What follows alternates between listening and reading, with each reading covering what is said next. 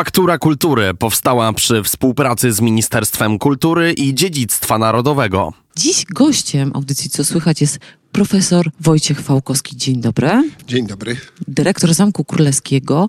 To jest, y, to tak nerwowo w skrócie powiedziałam, że to jest to serce y, narodu polskiego, bo to jest y, to miejsce, wokół którego nasza historia się e, toczy i której, którego w, w, pewnym momencie, gdy zabrakło go, gdy został wysadzony przez Niemców, e, Warszawa opisywana przez wielu pisarzy czy reportażystów była jakby martwa.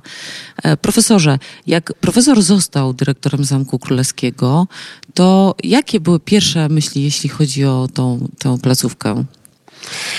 To były trzy różne funkcje do pogodzenia. I zastanawiałem się dość długo i cały czas o tym myślę, jak pogodzić trzy funkcje równie ważne, ale jednak pewna gradacja między nimi istnieje. To jest muzeum, to jest funkcja protokolarno-dyplomatyczna. Tu są miejsca, to jest miejsce spotkań e, prezydentów, e, najwybitniejszych polityków świata. No i to jest e, trzecia funkcja, to jest symboliczna. Zamek Królewski w Warszawie jest znakiem Polaków jest e, miejscem, które ogniskuje wyobraźnię, e, spojrzenie na historię, ale przede wszystkim stanowi taki punkt odniesienia do myślenia o Polsce. Nie musimy tego robić codziennie. Nawet nie robimy tego. To przecież nie na tym polega. Ale Zamek Królewski jako znak Polaków jest czymś, co jest czytelne, zrozumiałe i nosi w sobie to całą taką esencję historii Polski i pewnej naszej tożsamości kulturowej. Stąd e, ja mówię, że inwestycja w zamek jest inwestycją w naszą, nasz dorobek kulturowy i w wizerunek Polski na świecie. Profesor powiedział w jednej e, z wywiadów albo opowieści o tym, że poza zwiedzaniem i oglądaniem eksponatów muzealnych, artefaktów, które tutaj się znajdują, Istotne jest też e, z punktu widzenia profesora, e, człowieka, który obserwuje to na co dzień, to o tym myśli, przebywanie w tych pomieszczeniach pałacowych, zamkowych, że Polacy powinni uczestniczyć, jakby dostrzec ten wymiar tej przestrzeni, tego powietrza. Tak, atmosfera zamku jest czymś niepowtarzalnym, ponieważ to nie jest tylko oglądanie obiektów, zabytków, które tutaj zgromadziliśmy i co, cały czas uzupełniamy tę kolekcję, ale to jest również takie mm, coś, co jest z jednej strony nieuchwytne, a z drugiej strony dość wyraźnie odczuwalne. E, pewna nośnik historii, tu się działy przecież rzeczy, o których czytamy w podręcznikach. Konstytucja 3 maja, gabinet y, Władysława IV Wazy i Zygmunta III, jego ojca, y, który y, przeniósł tutaj stolicę do Warszawy. To jest detronizacja cara Mikołaja I w czasie powstania listopadowego. Wreszcie odrodzona Polska, siedziba prezydentów. No i ostatni akt tego, tej historii, chciałem powiedzieć dramatu, ale to to jest historia pełna również wspaniałych wzlotów. Zwrot. Więc to jest ta wielka mobilizacja narodowa, żeby odbudować zamek. Przecież e, w, tym, w tej zgodzie komunistów była zawarta zasadzka, że będzie odbudowany siłami narodu, siłami społeczeństwa. E, no i praktycznie wszyscy sądzili, że to się nie może udać.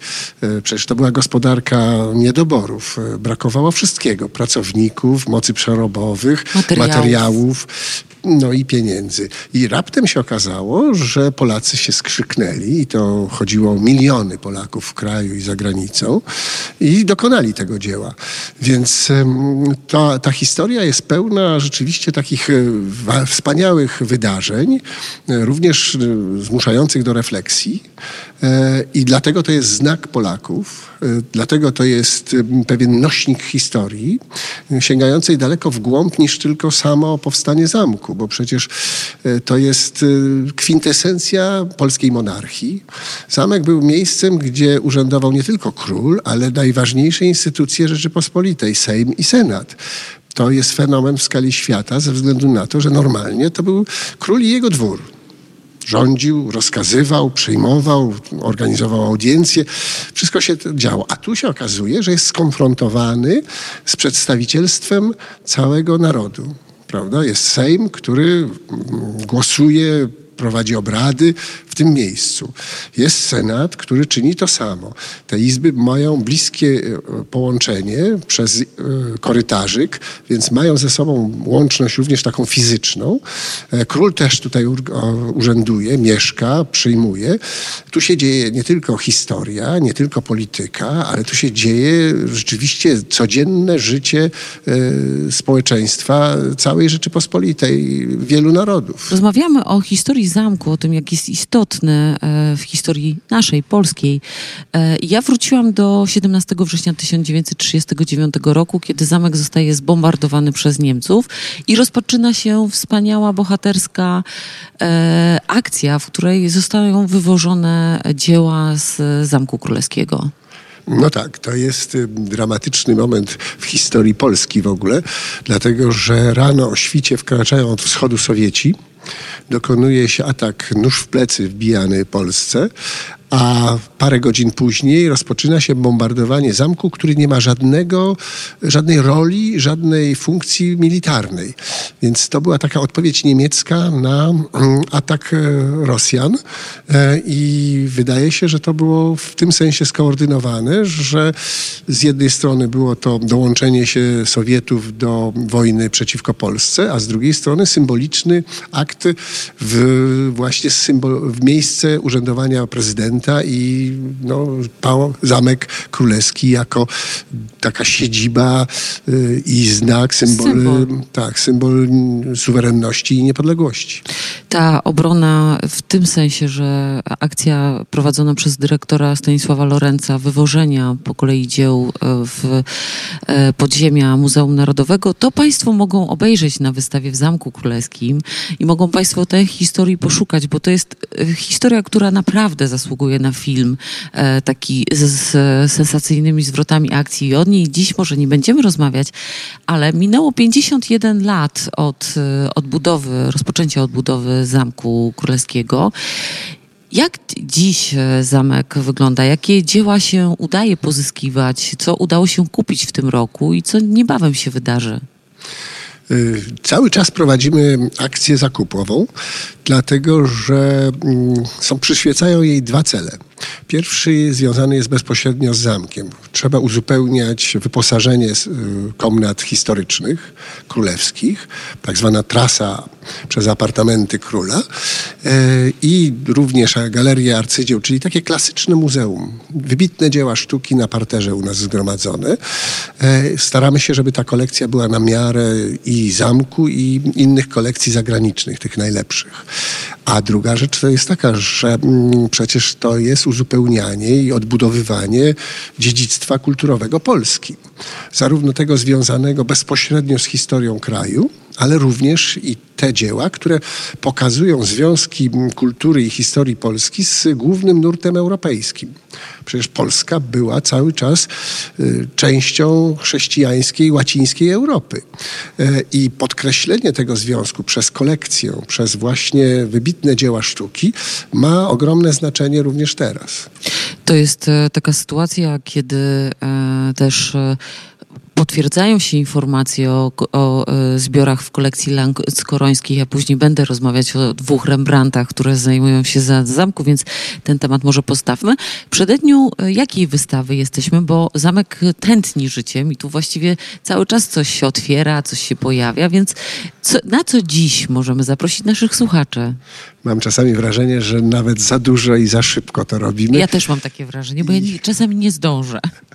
No i rzeczywiście mm, staramy się troszeczkę to zwolnić tempo, ale mm, w tej chwili jesteśmy w przededniu otwarcia mm, wystawy dzieł Abakanowicz. E, to jest e, twórczość ostatnich dekad, czyli współczesna zupełnie. Sami jesteśmy ciekawi, jak to w starych wnętrzach wypadnie. E, ale ważny jest również kontekst. Ta wystawa będzie szła, będzie na zamku równolegle z wystawą Bernarda Bellotto, wielką monograficzną wystawą, która nigdy w Polsce mm, się nie odbyła. Ostatnia, jedyna wystawa mm, malarstwa Canaletta, malarza warszawskiego i dworskiego. Miała miejsce 60 50 lat temu i była dużo mniejsza. Na świecie takich wystaw praktycznie też nie było w tej skali, więc mamy tę wystawę z okazji rocznicy jego urodzin, a równolegle jest także mm, wystawa z naszych zamkowych e, zbiorów e, prac Norblina. Więc te dwie wystawy mm, idą równolegle z Abakanowicz, która teraz dochodzi jako trzecia. E, I ten kontekst pokazuje różnorodność zamku, to, że to nie jest zakrzepła struktura, kapciach sfilcowych, e, prawda? I pani Chociaż ja trochę tęsknię za kapciami. No i mm, jednocześnie, że zamek, e, prawda, potrafi znaleźć się w tej bieżącej, czasami no, okropnej rzeczywistości pędu mm, nowości, pewnej fascynacji niezwykłymi wydarzeniami i Abakanowicz na to ma odpowiedzieć. E, będzie to wystawa w Bibliotece Królewskiej, w starym wnętrzu, które przetrwało cudem wojnę, zniszczenia wojenne, e, no i razem z innymi wystawami. Więc to nie jest tak, że my się w tej chwili przekształcamy w galerię sztuki nowoczesnej, natomiast bardzo wyraźnie odpowiadamy na zapotrzebowanie.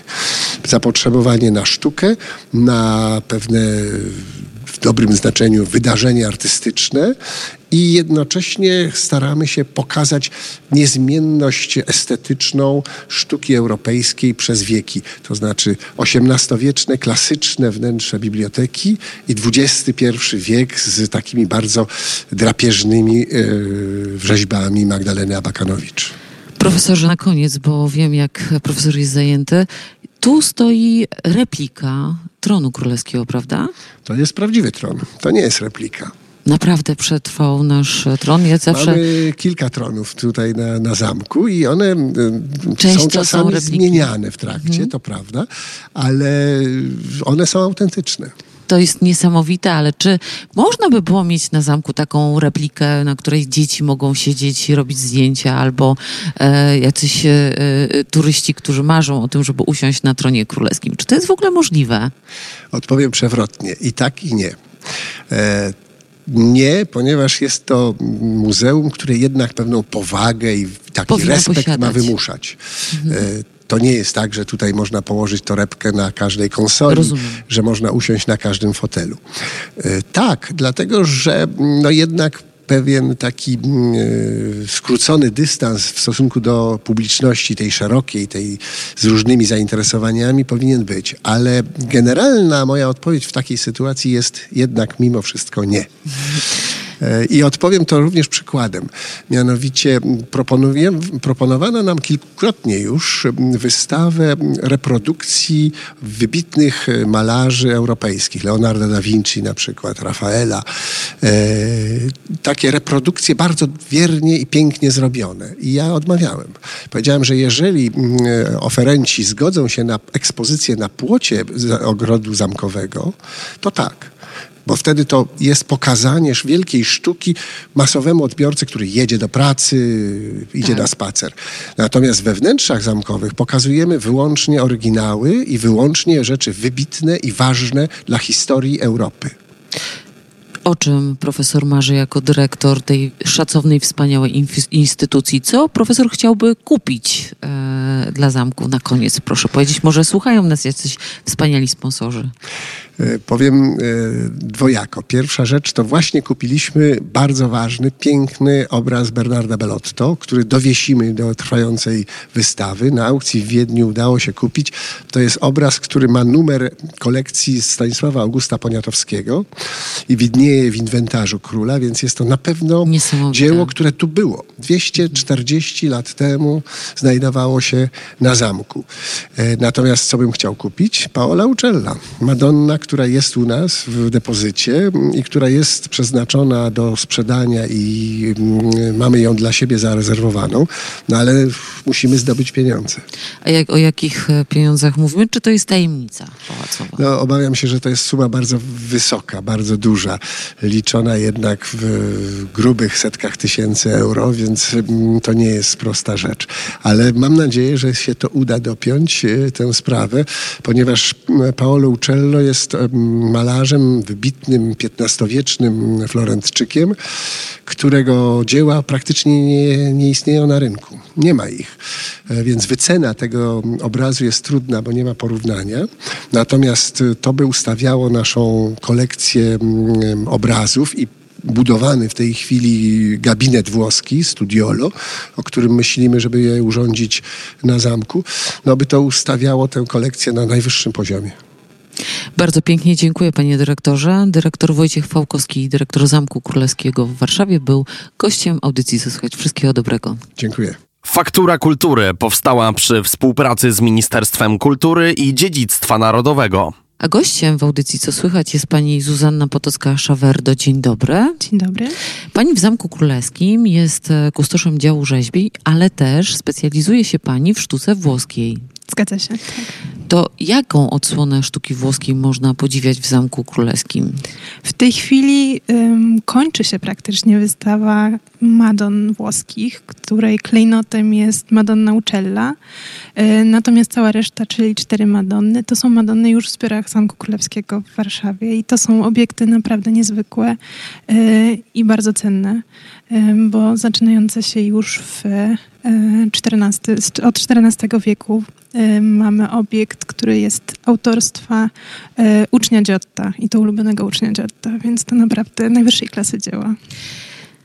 Ja tak e, się zastanawiałam, jak e, jechałam na rozmowę z państwem, e, bo nie wszyscy, którzy e, mogą przyjść do zamku albo chcą e, przyjść do zamku, niektórzy może nasi słuchacze mogą być onieśmieleni wielorakością tego, co tu się znajduje, tych artefaktów muzealnych, E, ale też przetłuczeni trochę tymi wnętrzami pałacowymi, bo większość z nas nie mieszka jednak w takich przestrzeniach. To jakby Pani miała powiedzieć, e, jak w ogóle ugryźć e, sztukę włoską przez pryzmat zamku, albo jak, jak na przykład dzieciom opowiedzieć o tym, e, co było istotnego w, tym, w, tej, w tej twórczości, co nas łączy albo dzieli z Włochami. To jakby Pani to opowiedziała? O, to jest bardzo trudne pytanie, bo w tej chwili tak naprawdę obiektów włoskich mamy od w sumie e, wczesnego, e, wczesnego renesansu po XVIII wiek, także to są obiekty bardzo różnorodne, bo tak naprawdę e, obrazy Bellotta, które w tej chwili są prezentowane, zwłaszcza początkowe, to też są obiekty, które powstawały we Włoszech. I te włoskie nurty są u niego bardzo silne praktycznie do końca jego twórczości. Także jest unikatowa okazja, żeby zobaczyć dzieła naprawdę bardzo wczesne, takie małe cacka e, z dużą ilością złota, jak i właśnie również niesamowicie piękne weduty Bellotta. E, Ja osobiście polecałabym zwłaszcza rodzicom z dziećmi wystawę Bellotta, ponieważ to są takie obrazy trochę jak... e, Z bajki. jak z bajki i też Mhm. mają mnóstwo małych szczegółów. To są Można je oglądać godzinami, to prawda. poszukiwania piesków Tak. albo różnych sprawdzanie, co różne osoby robią na tych, e, na tych bardzo szczegółowych obrazach jest naprawdę niezłą frajdą dla dzieci. I myślę, że to, to jest właśnie taka sztuka, e, która, która może. Nie chciałabym nikogo obrazić, ale może zainteresować właśnie wszystkich tych, którzy nie są aż takimi miłośnikami różnych odsłon e, sztuki, dlatego że obrazy Bellotta to jest ta opowieść, w której się można zagłębić. To jest, to jest tak, e, dla mnie twórczość aż tak bajkowa, choć realistyczna, bo te zachowane detale z tych starych, minionych już czasów są też niesamowite. Odnajdywanie e, tych szczegółów, jak to dziś wygląda, może być niesamowitą podróżą w przeszłość. E, Wystawa się cieszy chyba ogromnym zainteresowaniem. Tak, to prawda. Bardzo się z tego cieszymy, bo to naprawdę niezwykła wystawa i w, moi koledzy, kuratorzy włożyli w niej wykonanie naprawdę wiele, wiele pracy, bo to praca wielu lat. To nie jest wystawa, która powstaje w rok czy dwa, tylko pięć co najmniej, jak nie więcej. Zanim weszłyśmy na antenę, to jest ten moment, o którym już wielokrotnie na antenie Radia Wnet mówiłam, że Państwo po prostu powinni mieć cały czas włączone mikrofony, żeby słyszeć, o czym rozmawiamy też z gośćmi poza anteną. Zapytałam, jak wygląda praca kustosza e, w zamku i e, poddałam wątpliwość, że ta praca może być ciekawa. Powiedziałam, że, może, że, że to w pewnym momencie może się stać nudne, ale pani powiedziała, że tak nie jest. Na czym polega praca kustosza w takim obiekcie? Praca kustosza faktycznie może niektórym się wydawać nudna, bo to jest y, sprawdzanie obiektów, które już mamy, badanie tych obiektów, bo bardzo dużo przedmiotów dawnych, które są w zbiorach y, muzeów, nie jest dobrze przebadana, y, nie jest sprawdzona często się może okazać, że przypisany zły artysta, źle rozpoznany temat. Także to jest ciągła praca, taka trochę detektywistyczna, przekopywania się przez źródła, szukania porównań ikonograficznych. Także to jest niesamowicie ciekawe, bo naprawdę można różne bardzo interesujące szczegóły wyciągnąć z obiektów, które by się wydawało, że, że stoją wszyscy i wiedzą. wszyscy wiedzą mhm. i widzieli je mhm. tyle razy i nie ma nic nowego do powiedzenia. To wcale nieprawda.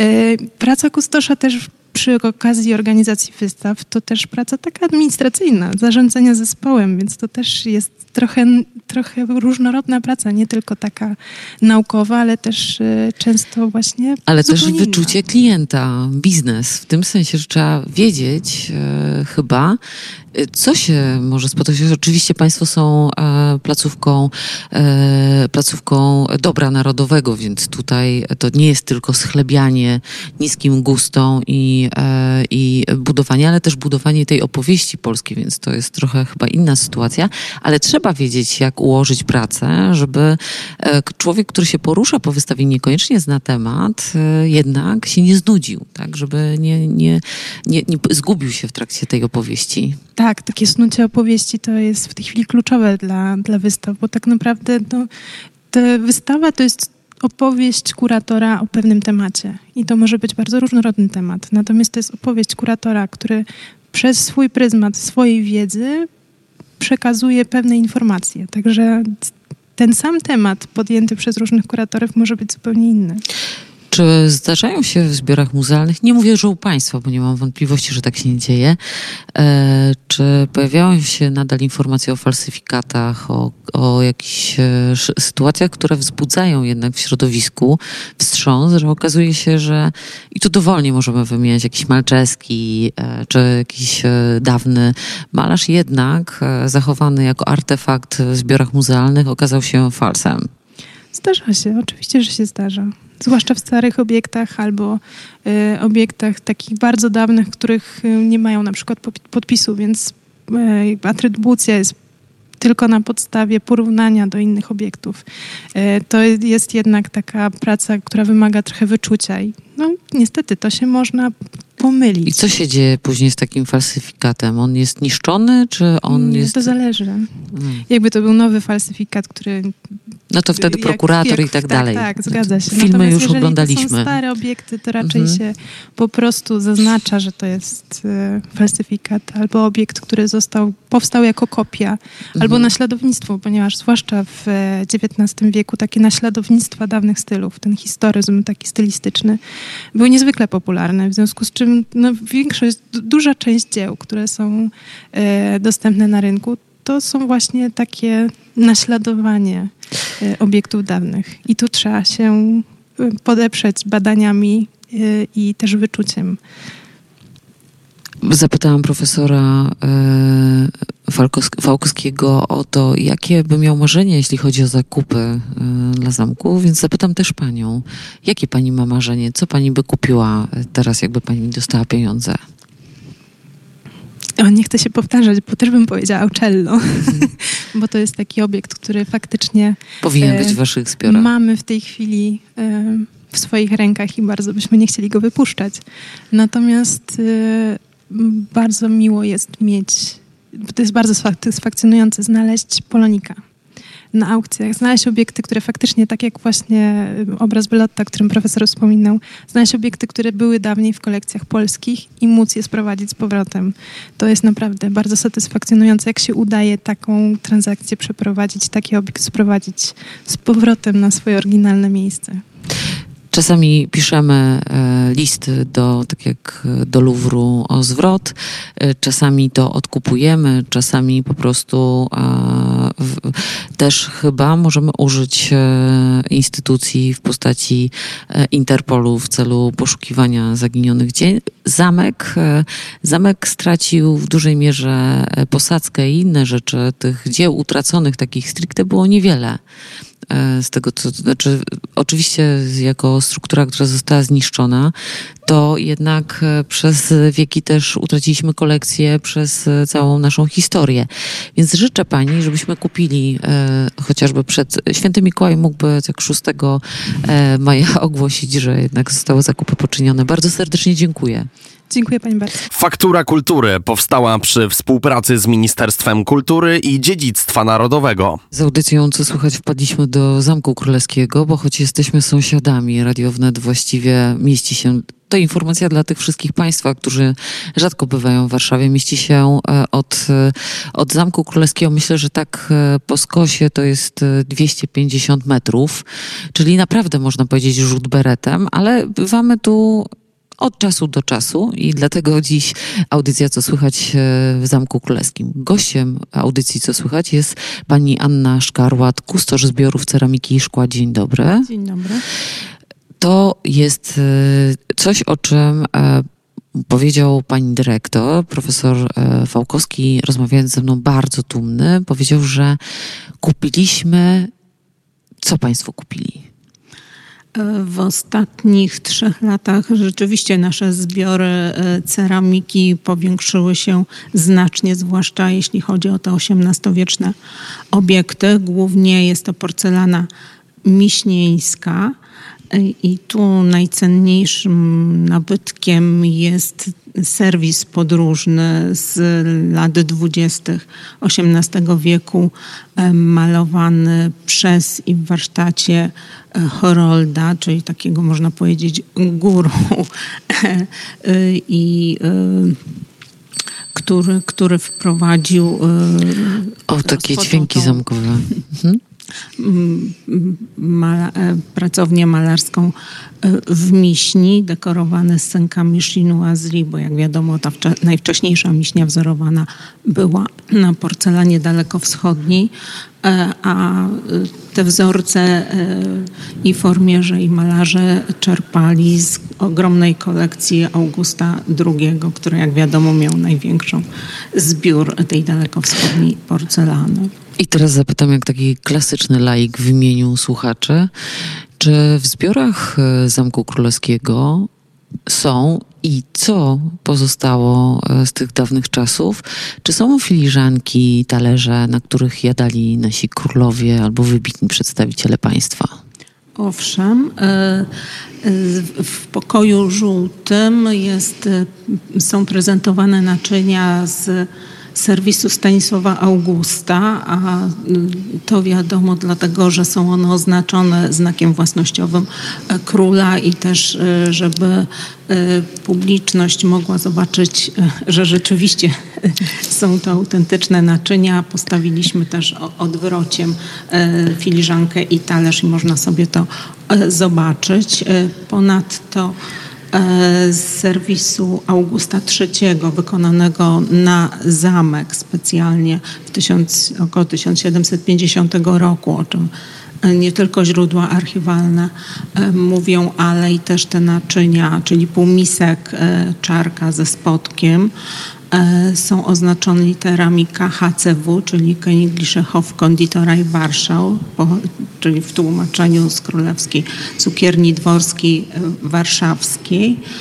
E, Jak również e, też mamy e, dwa talerze oznaczone literami KHC, czyli też wykonane już dla Augusta III, bo to około 1740 roku, no, w nieznanym zamku, bo, bo nie ma tej literki W, był używany, ale jak wiadomo też król często zabierał w podróże, jak się przemieszczał po swoich tych rezydencjach, więc być może i też te, tu na y, zamku y, jadał.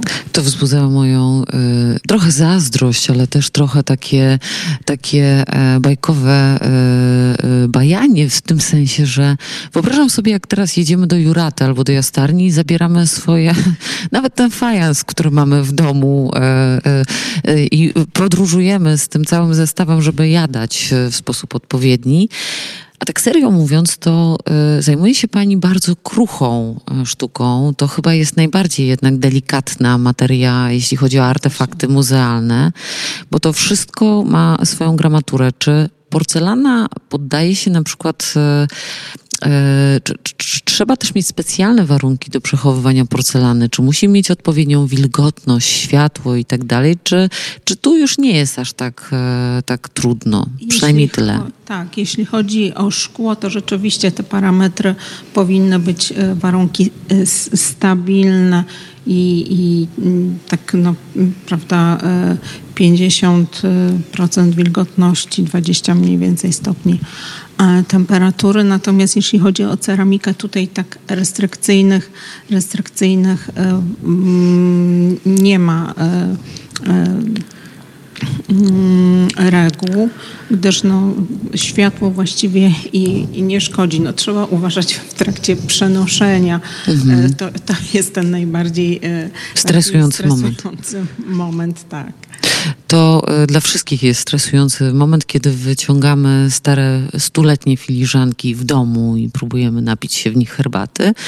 E, ale e, to, to zapytam panią prywatnie, trudno. Dużo ma pani takich zbiorów u siebie w domu? Ileś naście, dziesiąt filiżanek, nie. talerzy? Nie wpadła nie. pani w to prywatnie? Nie, nie, nie, nie kolekcjonuję. O, to, to, jednak można. Można się powstrzymać, bo mi się wydawało, że po prostu jak się tak ciągle ogląda te wspaniałe, wspaniałe porcelanowe e, rzeczy, to one jednak powodują, bo to widać jest po moich e, przyjaciołach, którzy najpierw kupili jedną filiżankę, później drugą, a później to już tak poszło, że te skorupy są właściwie wszędzie. Tu pozdrawiam Agnieszkę, która ma wszędzie szkło pochowane. Pani się udało uniknąć. E, jakie są najbliższe plany Pani pracowni? Co będziecie otwierać i pokazywać e, zwiedzającym? W związku z tym, że intensywnie dosyć powiększamy te zbiory porcelany, planujemy e, stworzyć taką galerię porcelanową w dawnej tak zwanej galerii czterech pór roku E, już e, poczynione zostały pewne też zakupy pod kątem ekspozycyjnym, a więc zakupiono e, częściowo szafy. I, I to jest no, jedynym rozwiązaniem, bo jak wiadomo, zamek jest muzeum wnętrz. Nie możemy do wnętrz urządzonych historycznie z epoki Stanisława Augusta wstawić gablot typowo takich muzealnych, jak, jak w, w Muzeum Narodowym. I, a ta nasza skromna ekspozycja sztuki zdobniczej, no już niestety pęka w szwach, mówiąc kolokwialnie, że ta jedna gablotka y, y, nie pomieści ty, tych, tych naszych najcenniejszych y, obiektów. Bardzo serdecznie dziękuję i zapraszam Państwa do Zamku Królewskiego. Pani Anna Szkurłat, kustosz zbiorów ceramiki i szkła. Faktura Kultury powstała przy współpracy z Ministerstwem Kultury i Dziedzictwa Narodowego.